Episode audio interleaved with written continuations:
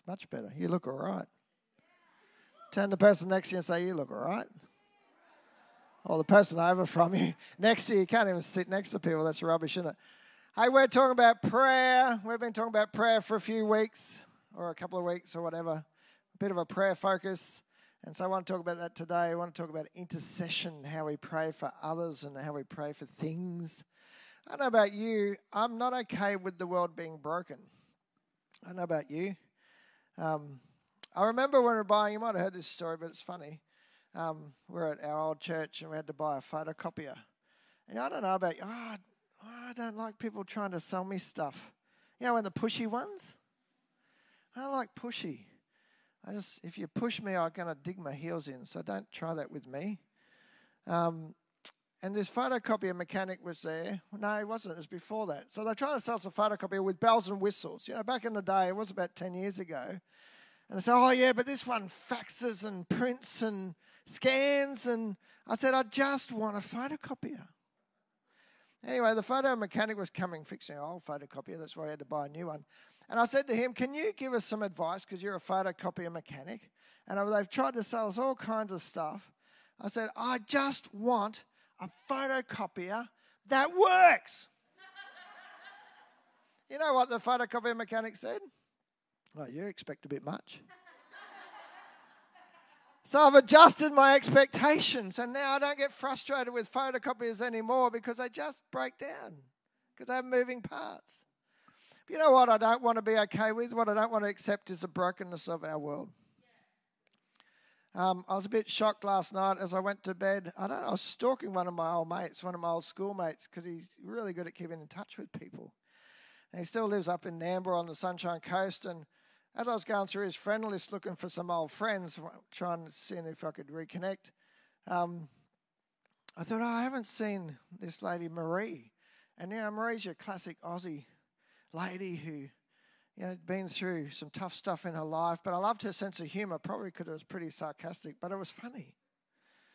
And I was like, I haven't seen Marie post for a while, and so I searched Marie and I found her. She's still my friend. And then I saw that um, sometime, probably June last year, she discovered, and I still haven't found out all the details around this because I only found out last night. Um, so I sent Pete a message to see if he knew Um, that she got pancreatic cancer. She'd just turned fifty. And the last post on her Facebook wall I could find was um, that she'd been put into palliative care, probably a month, if that, from when she found out that she had pancreatic cancer. Friends, our world's broken. And I think it's okay to look at our world sometimes and be grieved in our spirit. To go, this is messed up. It's not okay.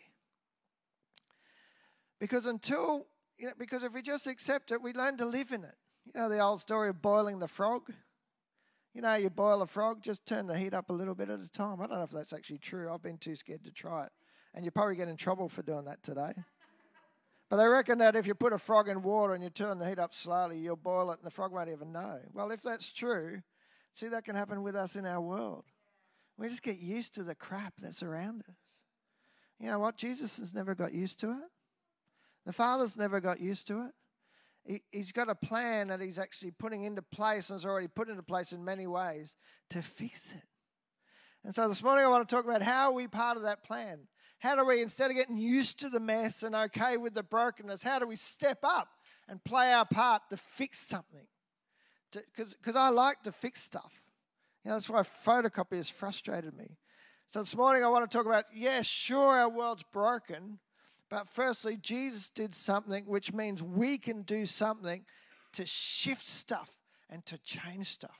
Is that okay? Do you want to put my rings out just so we can mess with people's heads? We're going to do mini Olympics after this message. Not really. I, I did some handouts too, just because Willie keeps whinging about not having handouts. Are you here, Willie? Ah, oh, Willie's, I can't talk about her behind her back, so I'll wait till she comes back in. Um, so there's some handouts on the seats if you want to follow the handouts and so you can fill in there. Do you like my loud shirt? Someone gave me this. How cool is that? A little bit of coffee. Well, a lot of coffee and a lot more of Jesus. How's that? Our first point this morning is we have been subject to a curse. Do you realise that? The world's under a curse. Now, I looked up this word curse because it sounds a bit, you know, with all the weird movies and films and stuff out there these days, you think, oh, curse. But I'll tell you what that means in a minute. In Genesis three nineteen, after Adam and Eve had a good idea, you ever had a good idea? Just don't do it, okay? Not interested in good ideas. I'm interested in God ideas. Adam and Eve had a good idea and it messed things up really badly.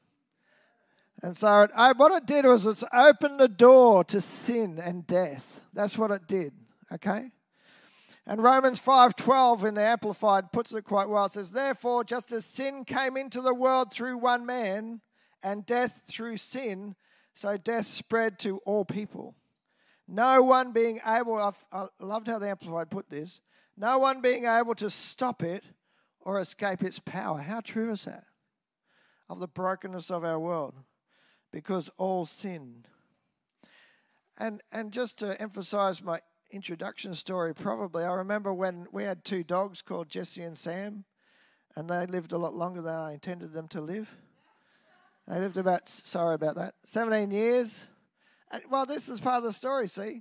Um, Sam was a Shih Tzu, and he, his back legs went, and you know his hearing, and he was old, and I thought I was really ready for Sam to go. And then I was the one that had to take him to the vet to get him put to sleep because his back legs had gone. And as I'm sitting there, and it's kind of funny because I'm sitting there with Sam next to me, and I had to wait. And I'm talking to him, right? And then about five minutes later, I realised he hasn't heard anything for about five years. So I wasn't talking for his benefit. I was talking for my benefit. And it's pretty hard, you know, when you're an Aussie bloke, you're going with your dog to the vet and you start tearing up because you're putting your dog down. And I thought, what's going on for me? And you know what I think part of it was?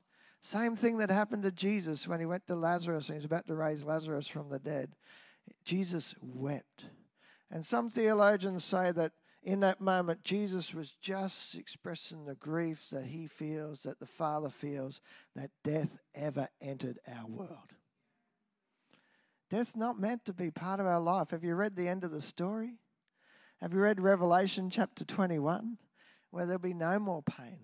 There'll be no more crying. There'll be no more death. Hallelujah. The curse is being broken. Hallelujah. But here, the, the word curse, the Old Testament's written in Hebrew, as you may know, and this word I'm not going to try to pronounce. It's spelled A R O R in English, which comes from the idea of a situation where God is not present. So I want you to hear that this morning. So when Genesis talks about a curse, it's not saying like God goes, you're in trouble. It actually goes, I'm stepping back and let, let, removing my protection from you. Isn't that an interesting picture? See, God's good. He can't actually do anything bad. So all he's done is actually go, well, actually, I think it's more like this. We've stepped out away from his protection. You know, one of the reasons I'm a Christian, I'm too scared not to be. Do you really want to be in this world without God's protection? Think that through. Think that through. I want God to protect me and my family and our church and our people. I prayed last year, and I'm still praying that no one I know or love gets COVID. And so far, they haven't. Hey, we need God's protection. We don't want to step away from God's protection in our lives. We want that. So interesting. So to curse someone is to demand that God removes his protective covering. I just found that was a really interesting. This was a Hebrew study on this Hebrew word of what curse means in the Hebrew. Adam and Eve's problem was this. They prayed the wrong prayer. You may have prayed this prayer yourself. It was the opposite to Jesus' prayer. Jesus prayed, and we're going to talk about that in a minute, um, not my will but yours be done. Adam and Eve prayed the wrong prayer. They prayed, not your will, ours be done. And that's all it takes, friends, to step out of the protection of God's power, is, is to want what we want and want it now. You know what? If we align ourselves with God's will like Jesus did and what God wants, then we find um, blessing, not curse. We find God's presence and protection, um, not an absence of that. So my second point this morning is Jesus came to reverse the curse. I stole this from the prayer. We talked about the prayer course. Um, look up the prayer course, Google it, prayer course. There's eight weeks of great stuff there. Give it to your small group leader if you want to do it. Do it by yourself. There's notes. Some of these are here tonight, t- today. You can grab later. Um, but I loved how they, they said this, and this is where I got this idea from, to re- reverse the curse. How good is that? Do you want to reverse the curse? Do you want to reverse the curse in your life? Do you want to reverse the curse? And when I say the curse, I've explained that, the lack of God's presence and protection. Do you want to reverse the lack of God's presence and protection in Long Jetty, in your family, in your wider family, in your workplace? I do. I want to bring Jesus into the places. Wherever I show up, I want Jesus to be. I want to walk into the room and not be the anxious presence, but the peaceful presence. And Jesus can do that. I don't want to be the sad. I mean, it's okay to be sad, but I want to come into a space and bring joy and hope. And I only can do that through Jesus. Galatians three thirteen says, Christ has redeemed us from the curse of the law, having become a curse for us, for it is written, cursed is everyone who hangs on a tree. By his death on the cross, Jesus paid the price for our rebellion towards God, for Adam and Eve's rebellion and everyone else's rebellion. Through the cross, the curse, the loss of God's presence and protection has been removed. Jesus prayed the right prayer, as we just said, not my will, but yours be done. By obeying the will of the Father, he made a way for us to be restored to relationship with God and therefore to his protection. You ever notice that? You ever bought fruit? I've, that was a funny thing on Facebook the other day Melissa found. Parenting. There's no bananas. The kids want bananas. So you buy bananas and then the kids don't eat the bananas and they rot on the cupboard. How true is that? But you know that part of the decay, part of the curse of our world is things die. You ever put an apple on the bench? Ever, ever left an apple in your bag? Found it a few weeks later? You know? And you know what? In our great intelligence, we can slow down the decay process, but we can't stop it. You know what God does? I love this. Second Corinthians five seventeen. Therefore, if anyone is in Christ, he is a new. God doesn't try to fix stuff. He just makes it new. I love that. You know what fixed my photocopy? I just got a new one. You know what fixed my heart? I just got a new one. We're not trying to preserve stuff, friends. We're looking for new stuff. We're looking for something new. I'm looking for a new mind in Jesus, one that thinks biblically, not one that thinks like the six o'clock news or some crap or some crap my friends told me. I want a, I want a new mind, just like I've got a new heart. And so I've got to get into the Word and talk with my Christian friends and get my mind renewed and think like Jesus thinks. I don't want preserved, I want new. And because of this, because we are new in Christ, we can partner with Jesus to reverse the curse. This is a real one I want to push home. You know what? You have the power to change the world. Do you know that? You go, well, I can't do much. You know what? We're talking about prayer and intercession. And I believe that through prayer and, and through what we do as well, but first and foremost by praying and asking God to move in our city, in our town, in our street, in our own lives, we can change the world. This is what the, I'm about to show you in the Bible where it says that.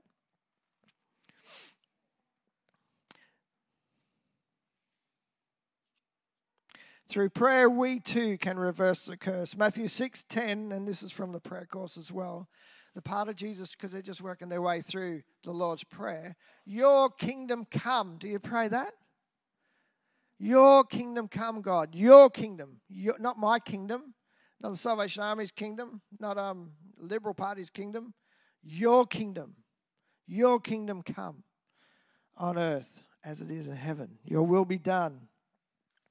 When we pray in Jesus' name, we're not, they're not just, you ever do that in Jesus' name? I just want to emphasize this. You know what that means? In Jesus' name? It means that we're in right relationship with him. So you can't just tack it on the end of your prayer. when your life's a mess. And when I mean your life's a mess, you're not in right relationship with Jesus. We have to be in right relationship with Jesus. That means any sin we're aware of, we've confessed to him and asked for forgiveness. It means we are, you know, fellowshipping with him regularly. We're in right relationship with him. And then we're in Jesus. And then in some ways, we don't even have to say in Jesus' name because what we're praying is already in Jesus' name. Does that make sense?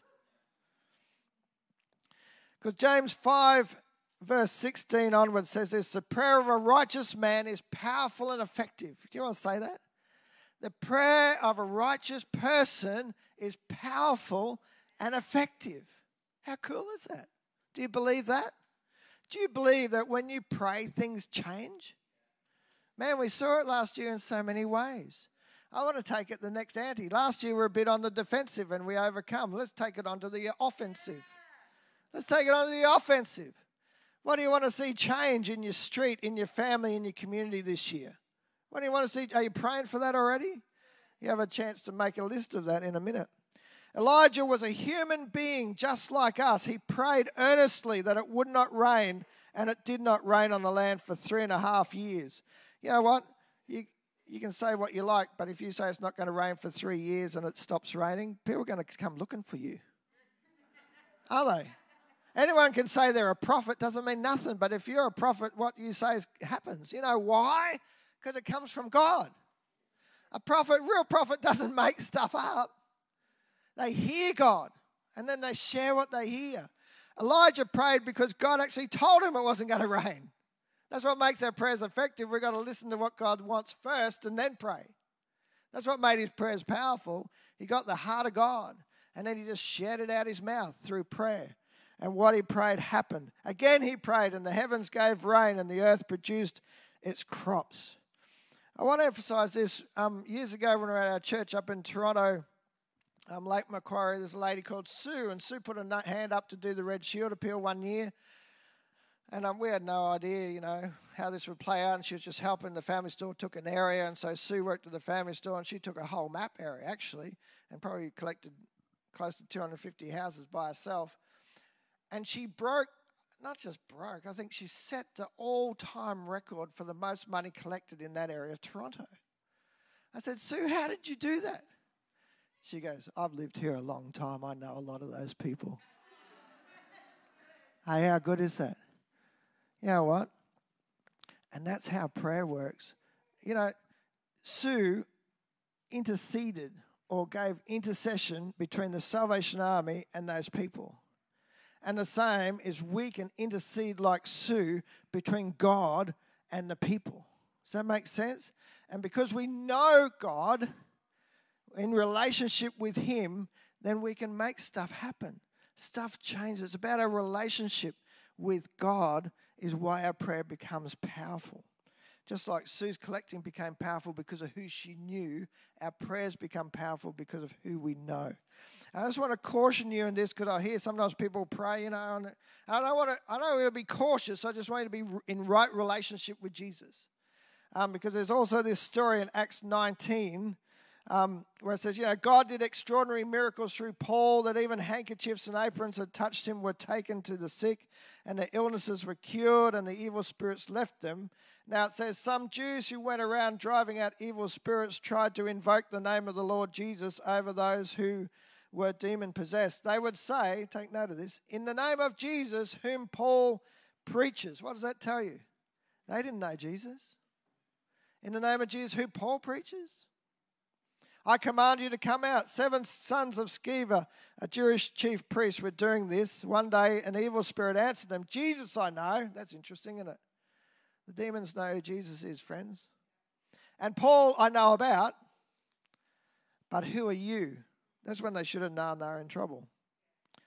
Then the man who had the evil spirit jumped on them, overpowered them all. He gave them such a beating that they ran out of the house naked and bleeding. You know, friends, in my own strength, Nate's right. He actually was a bit exaggerating. I'm just rubbish without Jesus. I know my value in God, but can I do anything useful without him? No. No. We have to. You wonder why some stuff doesn't work in your life. Where's Jesus in the center of it? Get Jesus in the center of it, just like Bailey testified this morning, and stuff will change. Don't go to a YouTube clip or some book or T V program or some friend. Go to Jesus and you'll see a shift in that situation in your life, whether it's work or school or family or whatever it is. Bring Jesus into the center of it. Not a self-help flopping book. Bring the real book. Bring the real book. Bring the book. His name's Jesus, the Word of God. And you'll see things shift and change. I love this. To them God has chosen, Colossians one twenty-seven, to make known among the Gentiles the glorious riches of this mystery, which is Christ in you, the hope of glory.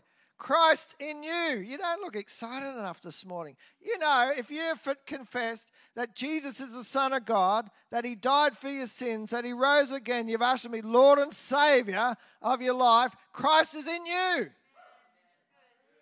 So you know what? We go, oh, why did Jesus have to leave the earth? So Christ could be in you. And now we have fifty Christs running around the night. The devil should be scared. Why isn't the devil more scared, friends? Because Christ is in you and He's the hope of glory. That means you can, you know, the devil just lies to us all the time. You can't do anything. Such a lie.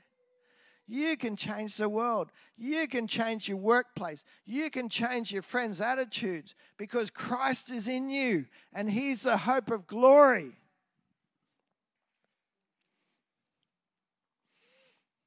When we put our faith in, in Jesus and come into relationship with Him, His Spirit comes and lives within us.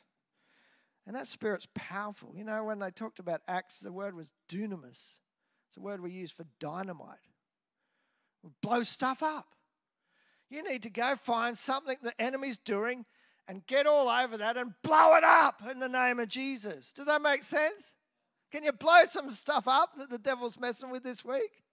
All you got to do is show up in the room, surrender to Jesus, and the Holy Spirit in you will blow up that turmoil and bring peace. Will blow up that depression and bring joy. Do you think we could believe for that today? You haven't really got me convinced, so you can believe for that today. Thank you. That's just something. Give me something. You probably heard me tell this story too, but it's one of my favorites. Um, because I heard this guy give a message probably thirty years ago now, and he was talking about this same thing. I remember him saying, you know what, it's in your hands. It's in your hands. We say, God, come on, do something. God says, I have. It's your turn. We're waiting for God. He's waiting for us. What are we waiting for? What are we waiting for? And he said this, this guy is Winky Prattney. He's still alive, but he's he's quite old these days, and Winky said this. He's a young guy giving one of his first sermons to a bunch of unsaved kids at a youth rally outside. And um, he'd given this message. The kids were great, even though they weren't Christian kids. They sat there, they listened. He was about to give their appeal. He was about to ask them to give their hearts to Jesus. And it started to rain. And went, oh no, like it's going to wreck the whole opportunity for these kids to come and know Jesus. And he said he got so angry with the devil. You know what? He, and he just said, God! Stop the rain. He didn't give it too much thought. You know, our best prayers are when we don't think about it too much. Just let it come out of our spirit. You know what? The rain just stopped. A lot of kids gave out to Jesus that night. Imagine if we just, you know what the devil wants to do is just pound on you enough so that you close the walls of your heart, that your heart stops speaking. And we start speaking out of our head instead of our heart. And so the love of God comes to break down the walls and soften our hearts. So out of the overflow of your heart where the Holy Spirit is, the mouth can speak and things can change. Do you hear that this morning? I think that's probably the most important part I'm, point I've made, and it's not in my notes. So I want you to hear that this morning, okay? Stop thinking, stop talking out of here, and start prophesying out of here. Because that's where the, I'm not, you know what I'm talking about. The heart, the soul, the spirit, where the Spirit of God is. Let the Spirit of God out of you to speak. And before you speak to others, get in the mirror and start speaking to yourself. Does that make sense? I am a new creation. Hallelujah. I don't care what you look like in the morning. Get up and tell yourself you're a new creation. You'll start to look better as soon as you said it. I found that I can't fix everything. I certainly can't fix the world, and I can't fix people. I've been told I'm not supposed to try and fix people. So I don't. But I can pray. But I can pray. I can't fix a photocopier. I can't fix the world, and I can't fix people. But I can pray. And you know what? The less I try and the more I pray, the more I see happen. Isn't that interesting? Because I'm a problem solver. I see a problem, I go to fix it. I'm learning to do that. Pray first. And sometimes it gets fixed before I show up. Isn't that interesting? Isn't that interesting? I never believed more in prayer than I do today. So the first thing is, I wanted this to come up on the screen. Guys, have you got the sinner's prayer up there? You can pray any prayer like this. The idea is you give your heart to Jesus. And maybe today, if you've been running your own life, you can call yourself a Christian all you like, but if you're running on self-will, I don't know. I don't know. I just don't know. Because when we surrender our life to Jesus, we don't invite him into the foyer. We invite him into every room in the house. And he wants to be in every room in the house. The relationship room, the finance room, the friendship room, the what you watch on the internet room. He wants to mess with all of it. That's called surrender. And when we get to that level of surrender, we see power. And so let's pray this prayer. We got it? Let's pray it together, eh? As a new, fresh surrender to the Lord. Dear Jesus, I need you and I believe in you and I receive your forgiveness. Thank you for dying on the cross for me and for giving me life and eternity. Fill me with your Holy Spirit. Amen. You know what? If you prayed that this morning, right now, and you believe that, then we are in Christ. How cool is that? And so on here, I've got some prayer, some just some, it's just a cool thing. Don't worry about the camera chasing me around. Give up on that. Um, this is from the prayer course. It's just how to do a prayer list. If you want that, come and grab it. I'd encourage you, if you haven't got a prayer list at the moment, start one. I started, restarted one last year. Been amazed at how many answers to prayer on that thing. And you know what? I just want us to be a praying congregation. We're a great church, but I want us to be more of a praying church. I want that to go to a whole new level. Now, if you wondered what the mini Olympics is about, I love this. And this is an invitation this morning, right? When asked about what was needed for a successful revival, a guy called Gypsy Smith said this: go home, lock yourself in your room, kneel down in the middle of the floor and with a piece of chalk, draw a circle around yourself. There on your knees, pray fervently and brokenly that God would start a revival in that ch- chalk circle. Your response was a little un- underwhelming, sorry. You know where revival starts? Here, here. I love this. So, you know, we couldn't draw chalk on the cir- on the carpet, but we got some hula hoops. And good luck fitting inside those things, but as long as you get your knees in there, I want you to come and pray for revival. And make sure, probably the prayer, first prayer is to make sure that you're surrendered in your heart. And then out of that, yeah, prayers are powerful and effective to bring change. I don't think it's a coincidence, friends, that our nation has been spared in many, many ways from this COVID virus. Why? I think part of it is because we have a God-fearing Prime Minister. And we have people throughout our country who pray. Don't all go to church, but they pray and they believe and they have faith. And I believe in twenty twenty that our nation was blessed and protected because of that. You know what? Can we take that protection to a whole nother level and see our nation turn from its evil ways and turn even more so towards God and his ways? Gypsy Smith began each of his evangelistic crusades with such a ritual. On the outskirts of a city or town he was due to preach at, he would draw a circle and begin to intercede for revival. So this morning I want to come and invite you to grab a prayer list if you want to and pray at the mercy seat, or come and kneel in a hula hoop and pray. Prayer for surrender if you need to, but also a prayer that God would revive our nation and revive our churches, our people. He's in, he's doing it. The Spirit's moving, but I believe there's more that he wants to do. Could you believe for that this morning? And I don't care if you take turns in the hula hoops, but at the end of this, if you want to take one home and put it in your bedroom and kneel in it every day, you're welcome to do that as well. Let me pray. Lord God, we just want to come to you humbly, accepting, acknowledging that we can't, but you can. That you won't do our part and we can't do your part. And so our part is to pray and your part is to move in power. And so, Lord, we surrender ourselves afresh to you this morning. We thank you with very grateful hearts of the many answered prayers last year, the blessing, the protection. But, Lord, we come boldly and ask for more.